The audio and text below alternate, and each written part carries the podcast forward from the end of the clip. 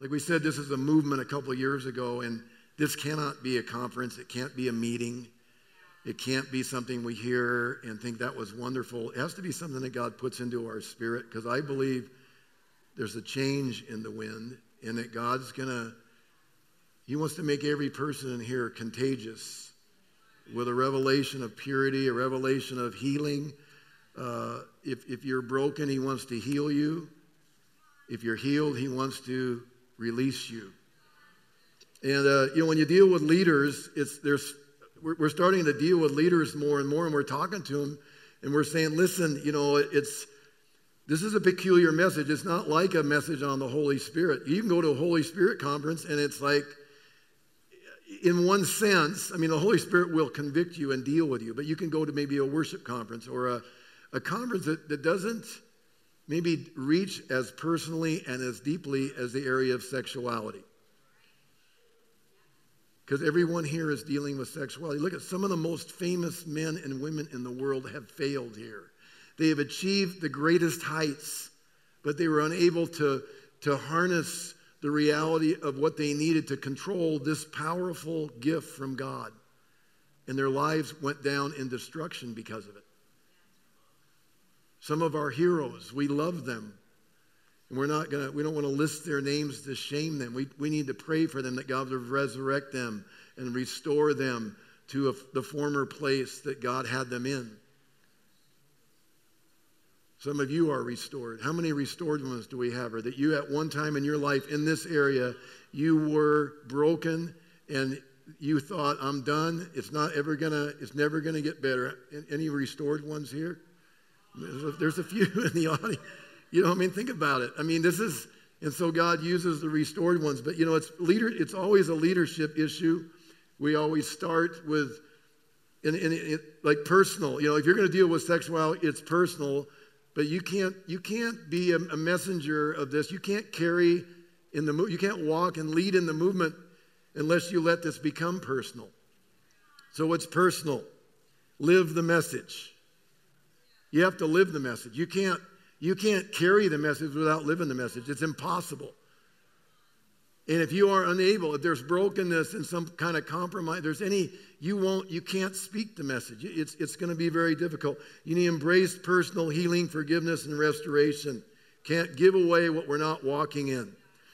Content is another, you know, in the other area. You got personal, you have content. We got to know the message.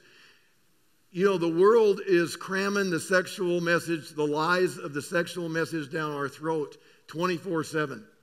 I mean, you, how many, they say there's thousands of images. I don't know. I'm not a, I'm not a numbers guy, but you know, the, the how many, you know, we're, we're inundated with it. You know, internet, television, billboards, magazine rack, you name it, you know, wherever, it's just, it's constant. And we have to know the message. We're gonna, God's gonna begin to release and challenge us to begin to take some time to get more of a revelation on this. Paul challenged Timothy to study to show himself approved and to begin to embrace that. And method, you know, we just need to release the message. How many leaders we got here that have responsibility over people's lives? You would say, in some sense, you're influencing somebody's life on a one on one mentoring or in a small group or a Sunday school or elder or in a, a home group or you're a youth leader uh, team with a small group of girls or guys, or a youth pastor, or a staff pastor, or a pastor in a church, how many have inf- some kind of influence that way? Can I encourage you? Part of the revolution, part of this movement is that you need to prepare a sexual message. You need to find one of your favorite stories, something you've heard, and it doesn't have to be original. Listen, it just has to be in your heart. Forget originality. God is not after, and He's not interested in, in an original message, or He wouldn't have given us this beautiful book. Because this book's been around a while and it's got power in it. And you just need to get in here and find something that touches your spirit. I mean, you know the prodigal son story? I mean, have, has that touched your spirit? You know about David? You know about Bathsheba? How about Samson? How about, I mean, come on, there, how about Joseph? How about Esther and the harem? You find a message that touches your heart and you release it to those you care about and you watch what happens to their lives. Because what we don't want to do in this ministry is say that, that Jim or somebody else has this exclusive uh, ability. What you need to do is take this God's message, take this God's message and let it touch your heart. Let it, let it move through you. Let it purify your heart, heal your heart, restore your heart. Then begin to take it and begin to give your mind and heart to it. You shall know the truth. The truth shall make you free. Do not be conformed to this world, but be transformed by the renewing of your mind. Content. Know the message. And then release it.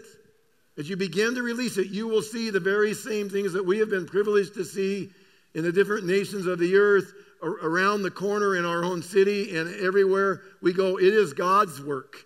It is God's anointing. It is Jesus Christ, the living God in us. Christ in you, the hope of glory that's going to see this thing become uh, part of the DNA. It's really part of the church. It was always part of the church. It's unfortunate we have to talk about restoring this to the church because the church always moved with purity. The, the old, the, in the Old Testament, God's people always dealt with a sexual God with, with sexual false gods, Baal and Asherah. In the New Testament, the church was born in the, in the sex saturated Greek and Roman world, and they dealt with a Diana or an Artemis, and the church thrived in the middle of that. They thrived in it. It wasn't, you think, oh, the church is going to be defeated, it's going to be horrible. How are they going to do it? No. Because purity was part of it. We got a generation that wants power, they want passion, they want prayer, they want purpose, they want praise. But you know, we have to link purity to those young people who are so being touched by God right now. If we don't link purity, you know, uh, 50 years from now, when they look at what was going on in our culture and what were the messages that were being preached to produce the revival that hopefully they'll be looking back at, there's going to have to be a message of purity, a thread of purity because God wants to raise up a rebuttal and a refutation to the lies of the enemy and the darkness that are being loosed upon a generation to destroy them.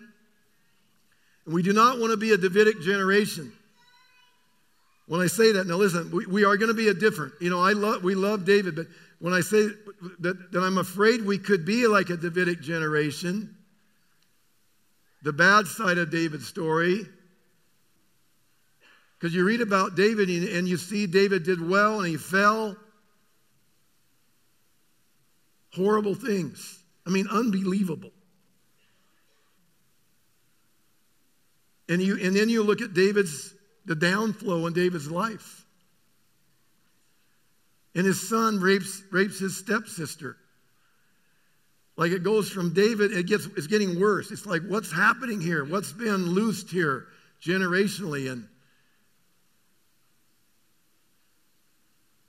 And we don't want the shame. I'm talking kind of my age, but you know, every generation can happen this way. Shame locks you up. And I'm thinking, David, didn't you talk to your son? Didn't you, didn't you want to, how come you didn't want to protect your daughter and train your son to treat women the right way? Like, what happened, David? And all I can think is David let the shame of his failure with Bathsheba disqualify him from speaking to his son and training his son and protecting his daughter.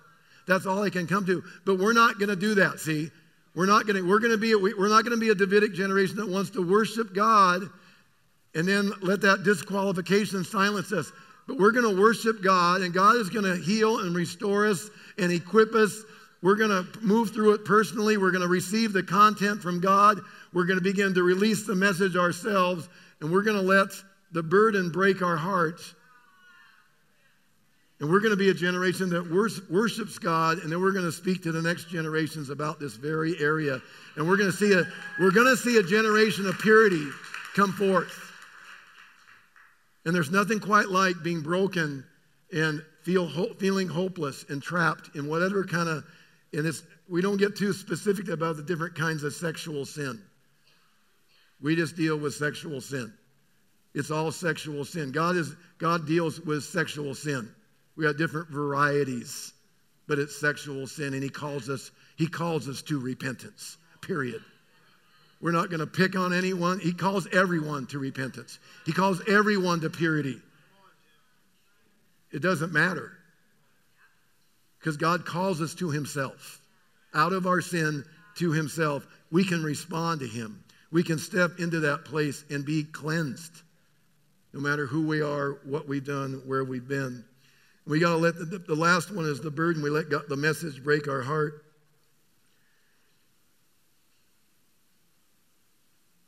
Let the message break our heart. One of my favorite scriptures is, and I, I don't know if I, I can't remember if I mentioned that last year, but repetition is a good thing, right? Amen.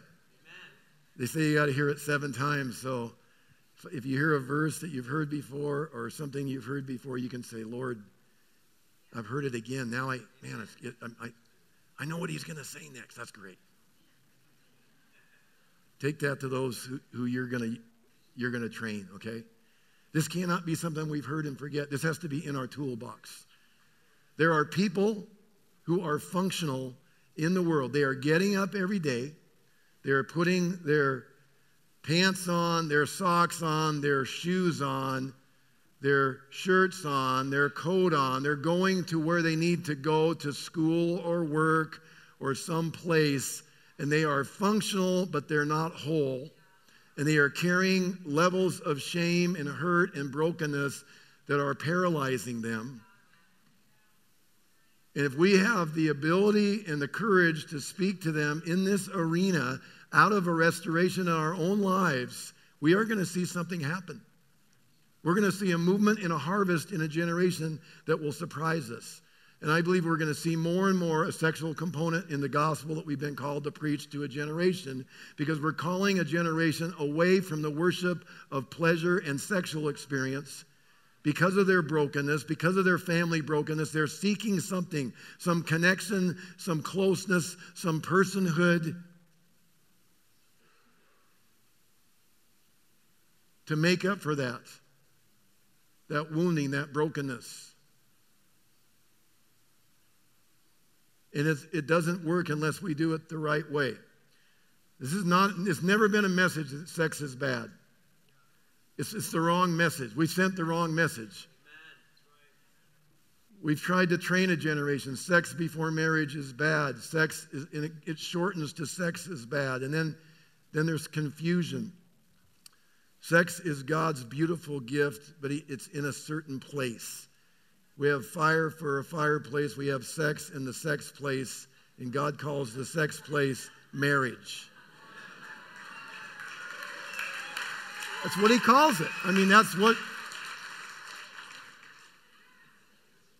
And I love, I love the scripture: a righteous man falls seven times. I mean, I'm, we're talking about the mercy of God and the grace of God. And I said, what's that, what's that verse about? A righteous man falls seven times.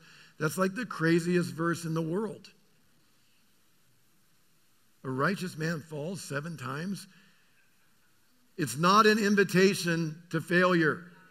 A righteous man falls seven times. It's not an invitation to failure. It's a value statement that Jesus Christ is worth getting up for no matter how many times we failed, no, no matter how, how much shame we have, how much failure we have, how much repeated failure we have. The Lord is worth getting up for if you have failed. Who has not failed here is the real question. We've all failed here. Has anyone not failed sexually in this room? At some point in your life, you got up and said, Lord, you're worth getting up for. I'm not staying back here in failure. I'm going to get up. I'm going to let you cleanse me. It's, it's humbling. Isn't it great we get a dose of humility also with our pre- repentance? It's a built in, it's built in to the kingdom of God. We need it. Sometimes I think he gave us this area of sexuality to ensure there'd be a level of humility in the body of Christ that would be requisite of the treasure that we're carrying to release to people. And the only way we get it is through this process of, of, of, of battling, walking through, and embracing the spirit of purity in our lives that He wants to give us. I'm thinking about the story of David. I love the story of David. We love David. I mean, how many, you got heroes? Everybody got heroes. The heroes of the faith, you know. We got the heroes of the faith. Who do you like? You know, you can, everybody can. I like Esther. I like them all, man. I'm, I have the privilege of preaching a bunch of messages over and over again, so I love, I feel like I know these people. I'm, I do, I, am in their skin. I'm, I'm, I'm, I'm thinking about him so much. I'm thinking, like little Esther, what was it like for her to go into this harem full of the Radio City Rockettes, you know? Hey, King, coming to you tonight. It's really going to be something else. You know, because the girls are going to go to the king. They got their number. They're, they're taking their turn to go one night with the king. What does that sound like? That's every, that's like every dorm, every hookup. One night, got my one night with the king to wow him. Maybe he'll want to stay with me. Maybe I can give him all I got and he'll like me, maybe enough to stay with me. What a tragedy! What a tragedy that a daughter thinks she has to give herself to a man and wow him with a sexual experience, and maybe a friendship will grow out of it. What a tragedy. So I think about a little Esther daughter who's a little Jewish girl that goes into the spirit of the harem. Think about it. And because of the glory of God in her life, she changes the atmosphere of the harem instead of the harem changing her. God wants to raise up some Holy Spirit daughters and a Holy Spirit Esther daughter of the church to walk right into the culture of the harem to change the atmosphere of our nation. That's us, a redeemed bride who's dealing with sexuality responsibly enough that we are whole as the church. We will not be whole unless we talk about sex. Period. We think we're going to get osmosis. It's going to drop out of the heaven. It has to be preached, and ha- there has to be a rebuttal to the demonic spirit that's lying to young people and middle aged people and granny and grandpa, too. The lies are different. It says, Granny and Grandpa, you can't be an influence. of sex is for somebody else, some other. Sex is not about young people, it's about people. It's about moms and dads and grandmas and grandpas. If I had a dollar for every grandma that says, My 13 year old daughter, what can I do to help her? I'd be a millionaire. And God wants to equip grandmas and grandpas he wants to equip moms and dads, and He wants to heal a generation and raise up a multi generational church of purity and power to, to, re, to refute and, re, and to create a rebuttal against that lying spirit. And we don't have to work too hard, folks, because the lie of the culture says if it's like frosting, we've, you've heard this before, that you get a biggest bowl of frosting as you can with as many people as you can. You, you, you, if sex is like frosting, you get the biggest bowl of frosting you can and eat as much frosting as you can, as many ways as you can, with as many people as you can. And if you eat lots of frosting, your life will be filled with happiness and joy. And you'll be skipping down the street, and you know, and, and your eyes will be sparkling, and a smile on your face, and hair blowing in the wind, and you will have a frosting life. Because life is about frosting. More, all the frosting you can get. Get involved in sex, people. is what the culture says. Isn't that the frosting message? Come on. How many know? How many went ahead and said, I'll buy that? I'm going to I'm going to get my bowl of frosting, and you jumped in, or you watched your friends. It's not going to be hard to, to, to refute this lie because God put a conscience in, a, in, in people and when they, when they go against the grain of how they were designed by God, it creates conflict inside. If you are feeling conflict on any level due to sexuality, may God's grace, may, may, the gentle grace of God draw you to his loving mirror of his truth so you can begin to look and say, Lord, why is there conflict inside me? What is happening inside me? There, there won't be conflict. There's a peace of God that wants to come when we align ourselves with God's creation and how He designed this gift of sexuality. And there are broken people waiting. You won't have to argue with them if you just begin to have an answer for them and hear their heart. God wants to restore them. So I got that was a that was a rabbit trail on heroes because I mentioned Esther. If I do that too many more times, I'm going to be really in big trouble. but there's Joseph, and there's just so many beautiful. Find one of those stories and preach a message that calls people to a purity and raise some of those issues and watch God's miracles happen. God wants to attend to his word. He promises to attend to his word. We just have to believe that if we attend to his word and release his word, he'll do what he says he will do with healing and deliverance and restoration. He will do it. He's going to do it tonight. How many, how many feel it in the atmosphere? How many are already feeling something stirring in your own spirit? There will be people tonight that will walk out different tonight. God's gentleness is going to come and break shame. They're going to be shame from 30 years broken tonight. There's historical shame that has been, it's been sitting in your gut for years. And there's stuff that's only a week old that's starting to get its claws in you. It's only one week old, but you know what? That gets to be gone. That gets to be, you can send that down the river tonight. You can, you can, you cannot let that get its foothold. So why do we love David? You know, do we love David? We love David. Why do we love David? We love David's spirit, don't we? This Goliath, go get Goliath's spirit. It's what we're talking about, actually.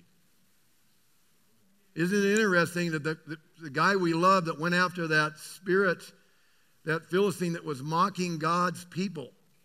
Can you, can you imagine the scenario where, that, where he's mocking? They're lined up and they're kind of like these two armies, and every day it says the Goliath came out and he, he kind of mocked God's people.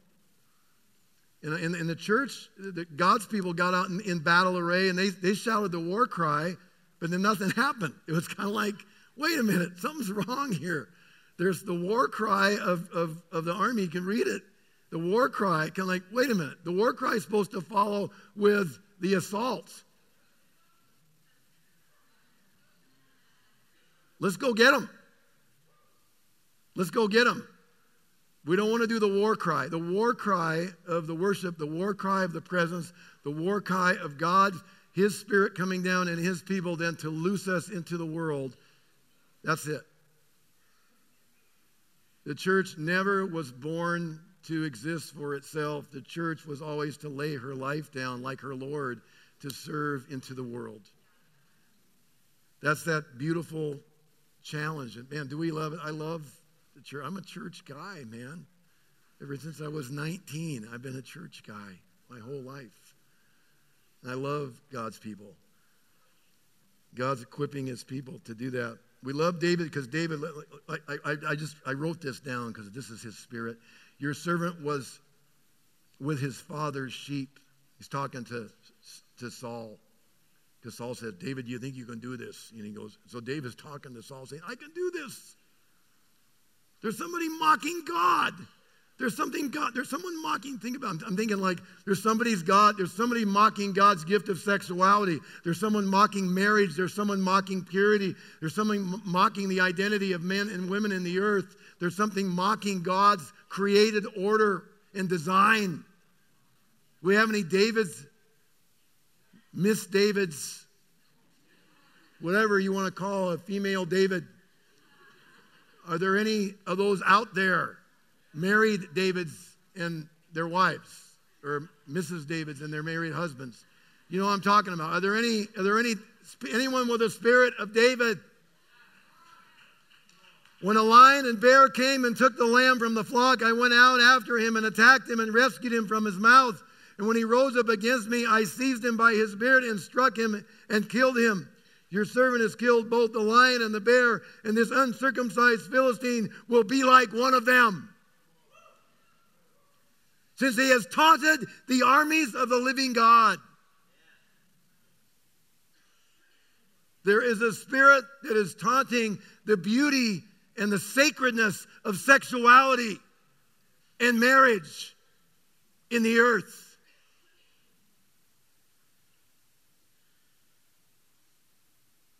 That's why we're here. We're breaking the sound barrier saying it's over. It doesn't have, it, it's, it's done. We're not going to be ever silent again. We're going to get into the con, join the conversation. We're joining the conversation, folks. You want to join the conversation? Don't get me started. We're joining the conversation because the church, God has called the church to speak. God said, Let there be light, and there was light. If we will speak what is in the Word, we will see the results of the Word of God in people's lives.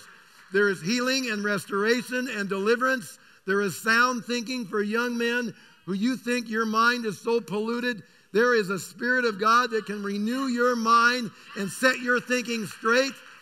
He can take the memories and the imprints of what you have looked at in secret and begin to rewire your brain.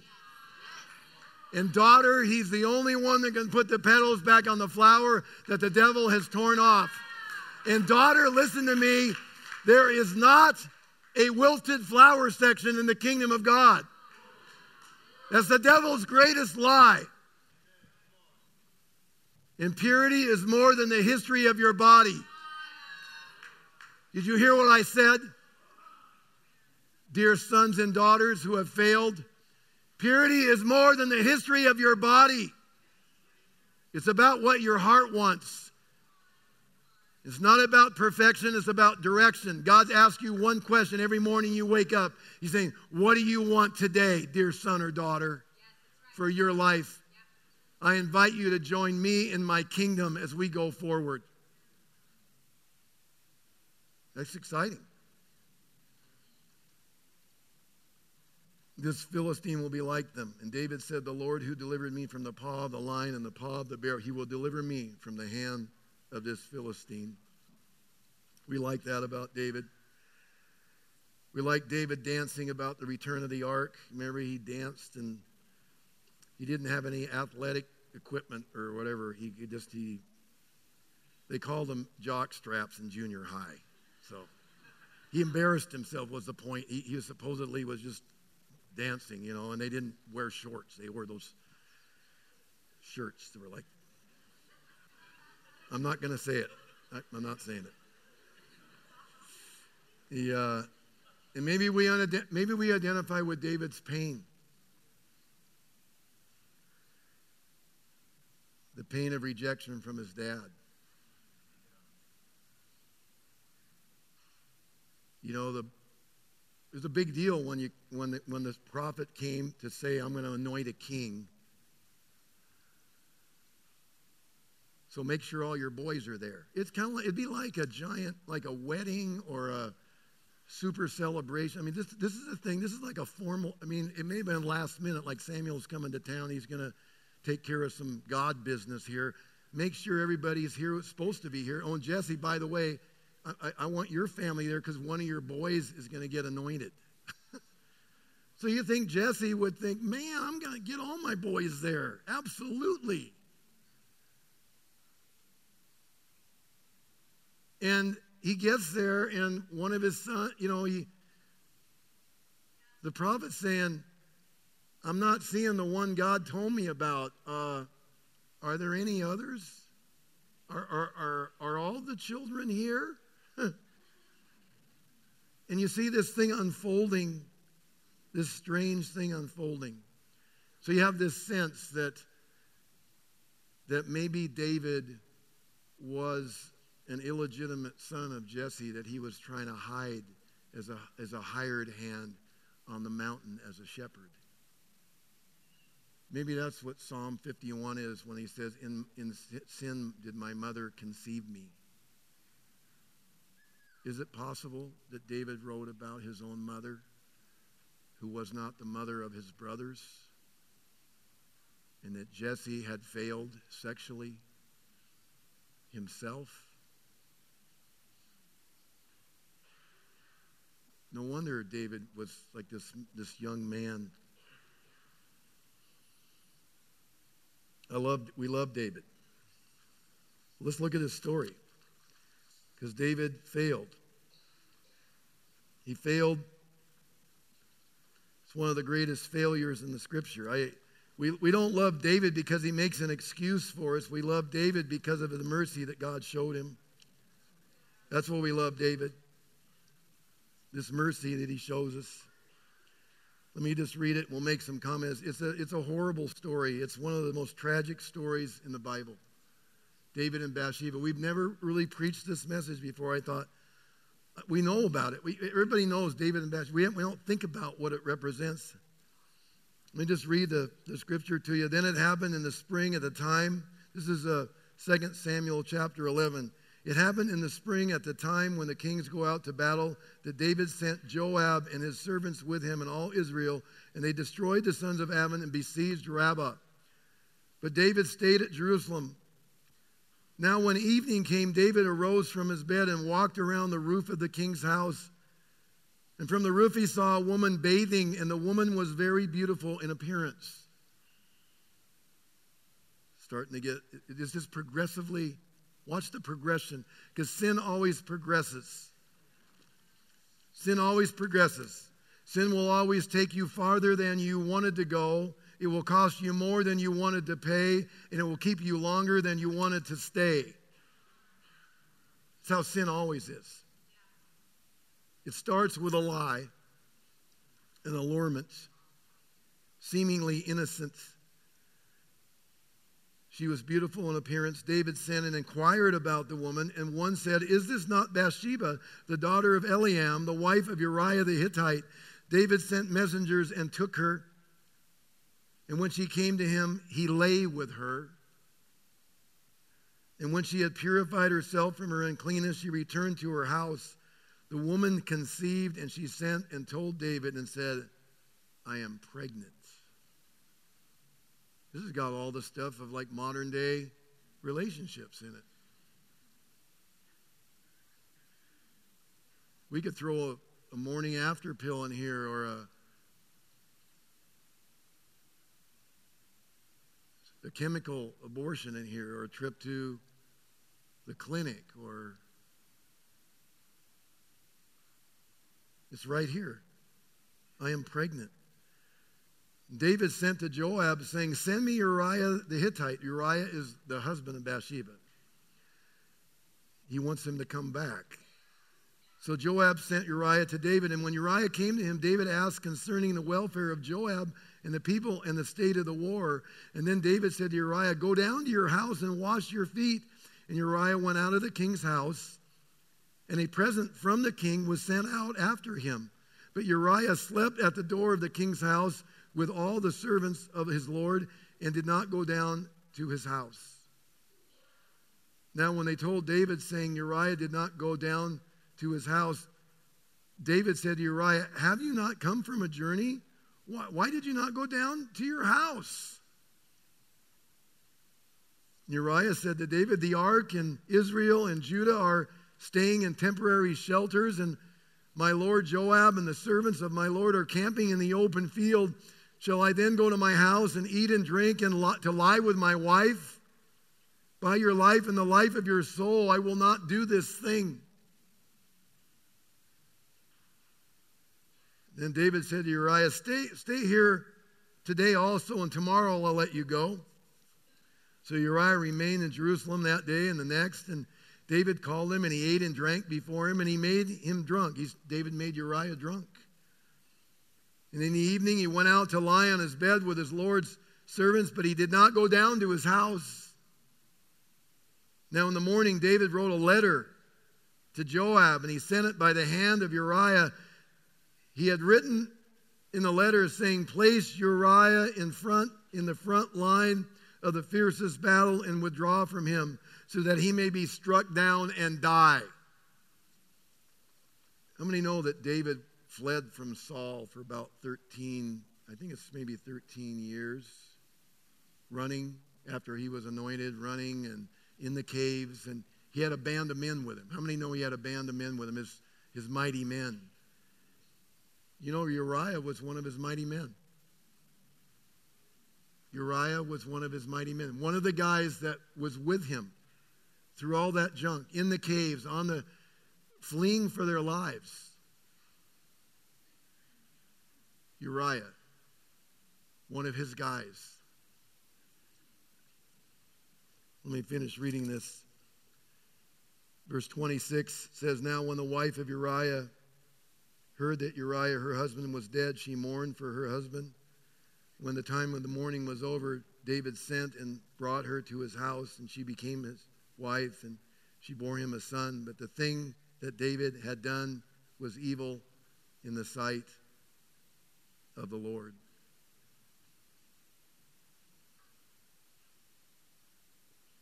You, know, you think about this. I'm just going to read it and make some comments. And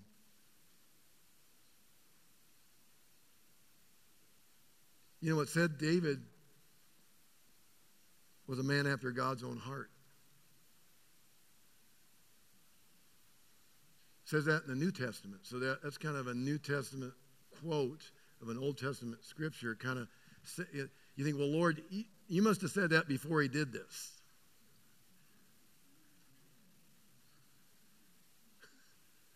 You must have said this before he did this. But the New Testament in Acts 13 22, it says he was a man after God's own heart. A man after God's own heart.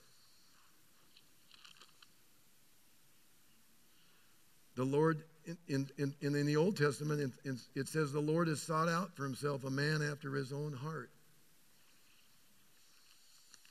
So we've got a re- reference to before this happened, and then this a back glance from the New Testament.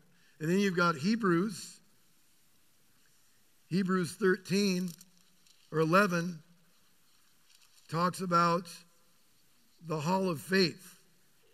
You ever heard of the Hall of Faith, all the heroes?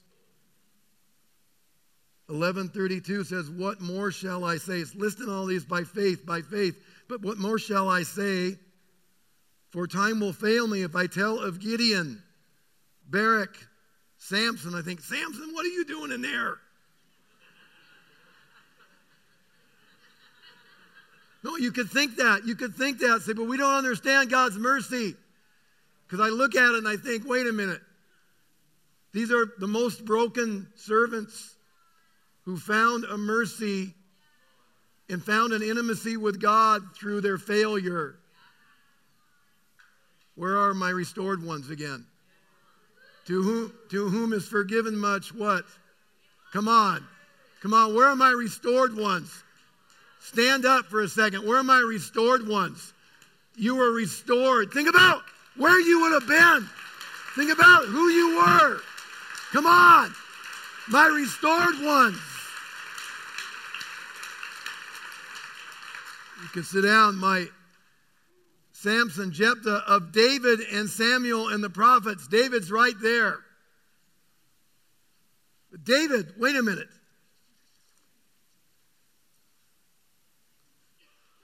So let's look at let's look at it for a few minutes.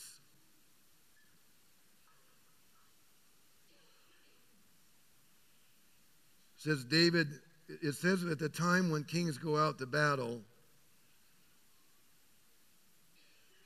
So I think about a leader, like David stopped getting his hands dirty. I don't know how else to say it. I don't, I, I, leaders are supposed to grow and delegate and share the load and release to the next generations, you know, but there's a little part of every leader that I believe needs, it sounds really the wrong, saying it the wrong way to get, keep your hands dirty. Because working with God's people is one of the greatest privileges on the earth. So it's not really getting your hands dirty.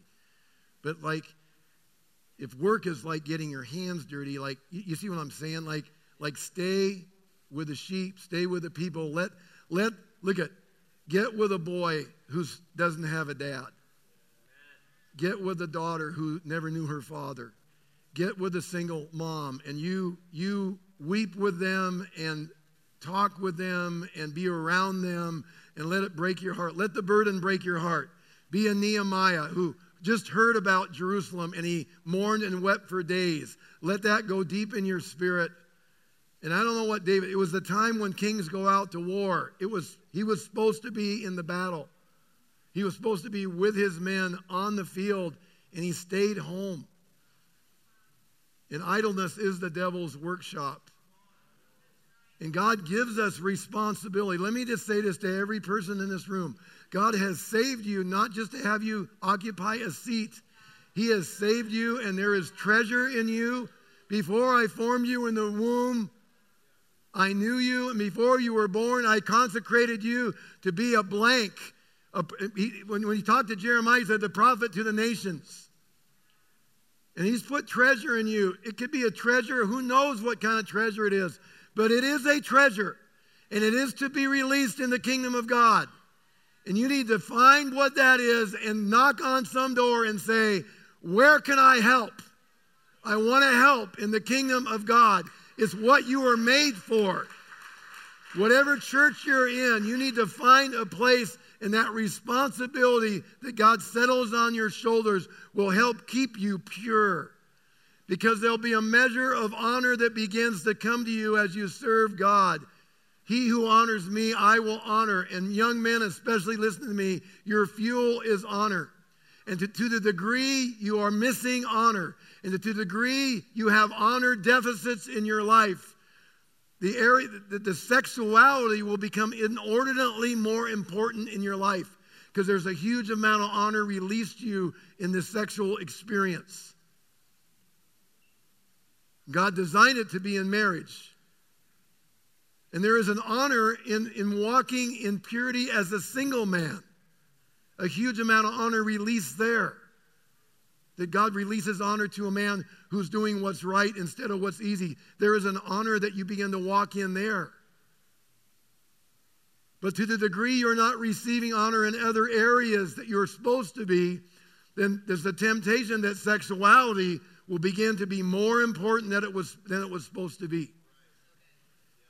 There's a lot of different areas, honor gateways into a man. There's vocational, there's financial, there's familial, there's personal, there's that achievement and a gifting area, there's spiritual.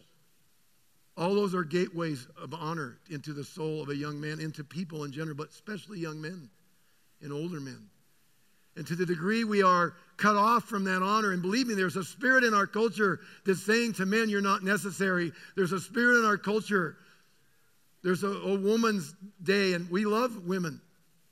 Who said we didn't love women? There's a, there's, but to the degree we have Homer as the example of men in our culture. As, as, as we systematically dishonor men, you watch sexuality become inordinately more important than it's supposed to be. We're, on, we're in the middle of this in our culture right now. And that the permissible manifestations of maleness in our culture become sexual. But the other manifestations of manhood are not welcomed. You're going to see it. We've seen it in other cultures. I've been to Russia 30 times. If you led as a man in that nation, as a man, if, if you walked in that way to lead your family, to speak truth, you would spend time, you would go to the prison camps. And the message was you don't get to be a man, but only one way is permissible. The only permissible expression of manhood is sexual. This is why the Russian daughters are world famous as some of the most sensual, the mail order brides. They're trafficked all over the world. We saw it in the black culture in the wake of slavery. A knock at midnight, and the drunk slave master's son is standing at the door. He looks at the 40 year old man and he says, I want your 13 year old daughter tonight and something had to die in him. If he resisted it, he would be beaten or killed. If he killed that man, his daughter would be raped the next night. It was hell. It was horrible. And something had to die. And the only expression, acceptable expression of manhood, was sexual.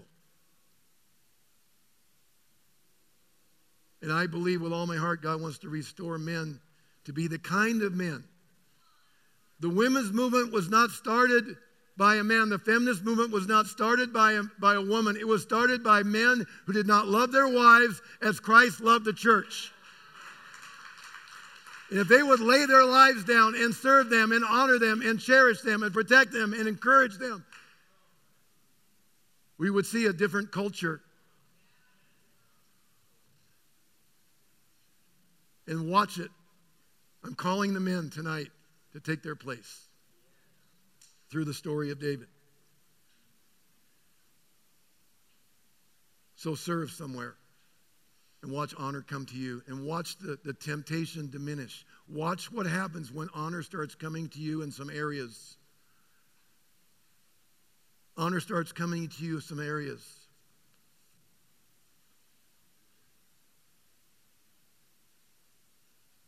So evening came, David arose, he went up, he got up from his bed. When David got up from his bed, in the evening, people took baths at night on their rooftops. It would be like David going to a porn site. David knew what he was going to see up there. Are you kidding? He's going to go up there and just kind of I'm serious. It's like it's like you clicking on that. It's like the second click. You see the ads on the sports stuff, the second click, the 32 shots of this, or do you see it, you know it's there. How many have done the second click? Come on, real quick. Come on. How many taken the second click? Come on. The third click. David knew where he was going. It's not like I don't know where I'm going. He went up on the roof. People are taking baths up there at, at night. He knew what he was going to see. I'm thinking, David, what are you thinking? He's climbing the stairs, maybe, or he's, he's moving from his bed. Maybe his bed's down below. I, I always imagine he's in the he's in the cooler, in the lower cooler chamber, and it's not exactly clear in the scripture, but he's walking up this stairway up to the roof. And I'm thinking, David, you don't have to go up there. You don't have to go up there, David. Don't go up there. David, stop. You can stop now. You can stop sin at any moment. You can stop it at any moment. Right now, some of you are in the middle. You're, you're, there's a stair. You're on the second step. You're on the third. You can stop right now. Come on, at any moment. I'm going, David, wait a minute. Don't. Your destiny, you don't understand. And he sees her. He saw a woman bathing. Anybody take that second click? It's there, isn't it? Come on. What can you do? You can click it off right there. You can click it off and say, oh, God, I can't believe this. But it was better than the time before because you stayed there for 15 minutes. And this time you stayed there for about 30 seconds, and that's a victory. It sounds crazy. It's a victory. And yeah, you're going to have to go talk to your mentor and say, I did 30 seconds instead of 15 minutes, and I hate myself again, and I hate what I did, and I'm never going to do it again. Because a righteous man falls seven times. And Jesus Christ is worth getting up for. Come on. Come on. 30 seconds versus 15. And it's another month before there's another 15 seconds. I hear the sound of victory. I'm hearing the sound of victory. Because I think God's looking through a lens of our life. John wrote in the Bible, he was the son of thunder that says, Jesus, me and my brother would like to invite you to call down fire on this village. They don't really like what we're saying. Calm down now, uh, guys. These are the zealous ones. Where are my zealous ones? Where are my zealous ones? Come on, we're the young, zealous ones. Got fire. And then John, years later, all his friends are dead. He's on the Isle of Patmos. He's writing about walking in the light. Walking in the light. It sounds like there's a direction. And in, and in the middle of walking he doesn't talk about sinless perfection. He's, a matter of fact, he says, if we say we have not sinned, we make God a liar and the truth is not in us. Well, well, Pastor Jim, are you advocating sin? No, I'm advocating that, that there is a process of hating evil in our lives and the progress of sin where there's a victory for us. And if we don't quit and keep bringing things to the light, we're going to see victory. And the first step to victory is bringing the things of the darkness into the light. And the light shines in the darkness, and the darkness could not overcome the light. And there was a mercy. There was a mercy. You think of the prodigal. He, went, he, he, he, he said he came to his senses and he wished he could eat what the pigs were eating. And he had a speech ready. I'm going to go say to my father, I have sinned in, in your sight. Let me get this right here. He got up and came to his father. Says he wasted his, squandered his estate with loose living. So it's just what we're talking about, isn't it?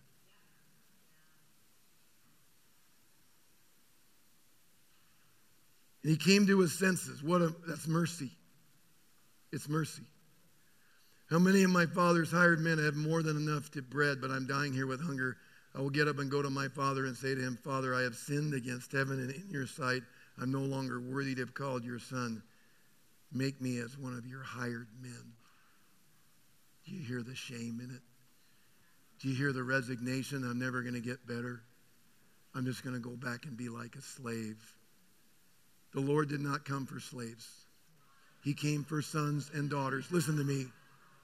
He went to his father.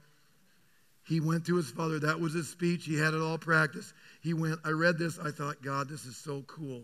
I call it the great interruption. He got up and he came to his father. And while he was still a long way off, his father saw him. Saw him, felt compassion for him, ran and embraced him and kissed him. This is the one that blew all his inheritance. We're my restored ones again? Come on. I'm telling you your story. This is your story, but it's everyone else's story. Come on. So his father does that, and he's got his speech, and he says, Father, I've sinned against heaven and in your sight. I'm no longer worthy to be called your son. That's the real story. None of us are. That's what the cross is about. That's what the blood of Jesus is about. That's, that's the truth, that part. So he let him say the truth. None of us are worthy to be called his son.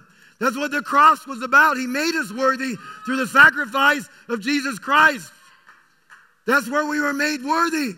But then the great interruption happens. He doesn't let him say the other part. Make me as one of your hired men. Instead, he says, Get the fatted calf and the sandals and the robe and the ring. We're having a party. David, you're in the stairway. What are you thinking? You saw her. What are you thinking? She's beautiful. Thank you, David. He inquires about her.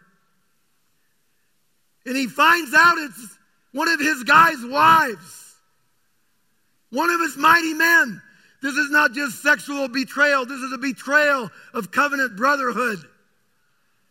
And men, when we marry a woman, we are not saying, I'm pledging myself to you. You are pledging yourself to every other man on the earth saying, Only this woman I marry. Your wives and your daughters are off limits to me.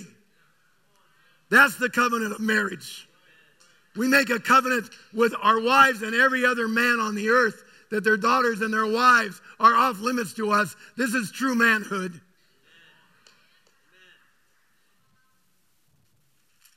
And Uriah, his man. We're wrapping up here.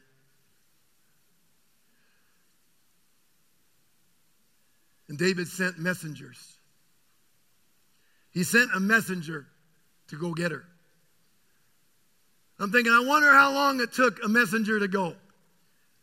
Think about it. The messenger is going. The messenger is going to David. For David. The messenger. I go, David, you can stop it.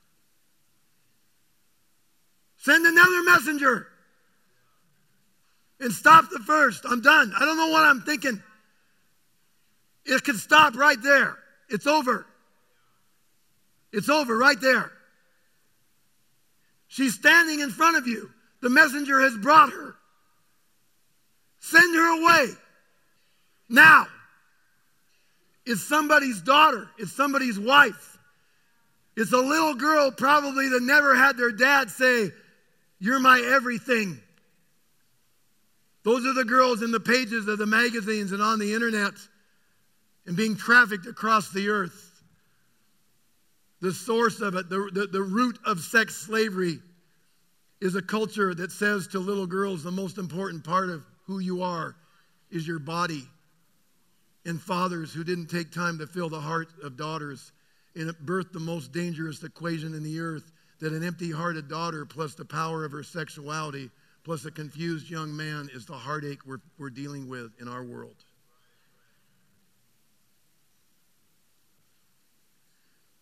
There's a messenger. You know, there was another time there was a messenger in David's life. He was on a hill with some sheep, and, and the Samuel the prophet sent a messenger through his son, through his dad Jesse, saying, You better go get that boy. There was another messenger running toward David. Messengers play an important part in his life. Because there was a time he didn't know what was going on. He just knew his heart was broken because he was a rejection. He was just doing his job as a shepherd boy, as a hidden, illegitimate son of Jesse. And there was a messenger from God saying, Your destiny is coming. Your destiny is coming. Your destiny is coming. He didn't know. Suddenly the messenger is there. David, come down to the city. They're waiting. See, he didn't know there was a messenger. And he's loosed a messenger. You can stop it, David. Say yes to destiny right now. Right now. Stop it. He takes her and lays with her. He has his sexual encounter with her. The word lay with her is a word, that means have sex. It has nothing to do with intimacy. If you ask somebody, were you intimate with her, you would have to say, no, I was just having sex with her. Because intimacy is spiritual oneness and soul friendship oneness and physical oneness in marriage. You can't find it anywhere else. People are looking and they'd be smiling. They'd be the frosting people laughing and they're not laughing. They're waiting in line to talk to their pastors and their counselors and for antidepressant medication at the pharmacies. He tries to get David drunk. He tried, uh, David tries to, he calls Uriah in from the battlefield. Just follow the story. I'm trying to follow the story. he calls him back from the battle, and isn't it kind of weird? It's like this guy is committed. This guy's thinking, wait a minute, all my brothers are out in the field, and my general's in the field. And David says, Hey, how's it going, man? And he goes, what, like, he's looking at David going, What are you doing here and what am I doing here? Because there's a war going on out there. A life and death war for the destiny of God's people. are you following me? There's a war for the generation right now. Sometimes we got to say, What are we doing here? And he wants Uriah to take a little time off. Chill time. Enjoy your wife. Sometimes there's some demands going to be put on us because the time is urgent. Only God's grace can put an urgency in us like that. He said, Uriah, go ahead and go down there. And Uriah's speech, his statement is so amazing. He wants them to go there because he knows if he goes there, he, he wants them to be able to have relations with his wife because then everybody will think it was his kid. You understand? Everybody, we're, all grown ups, right? We understand how this works. And he, he doesn't go there. And he says that the, temp, the, the ark and Israel are in temporary shelters. And the servants of my Lord are camping in the open field. Shall I go to my house and eat and drink to lie with my wife? By your life and the life of your soul, I won't do this thing.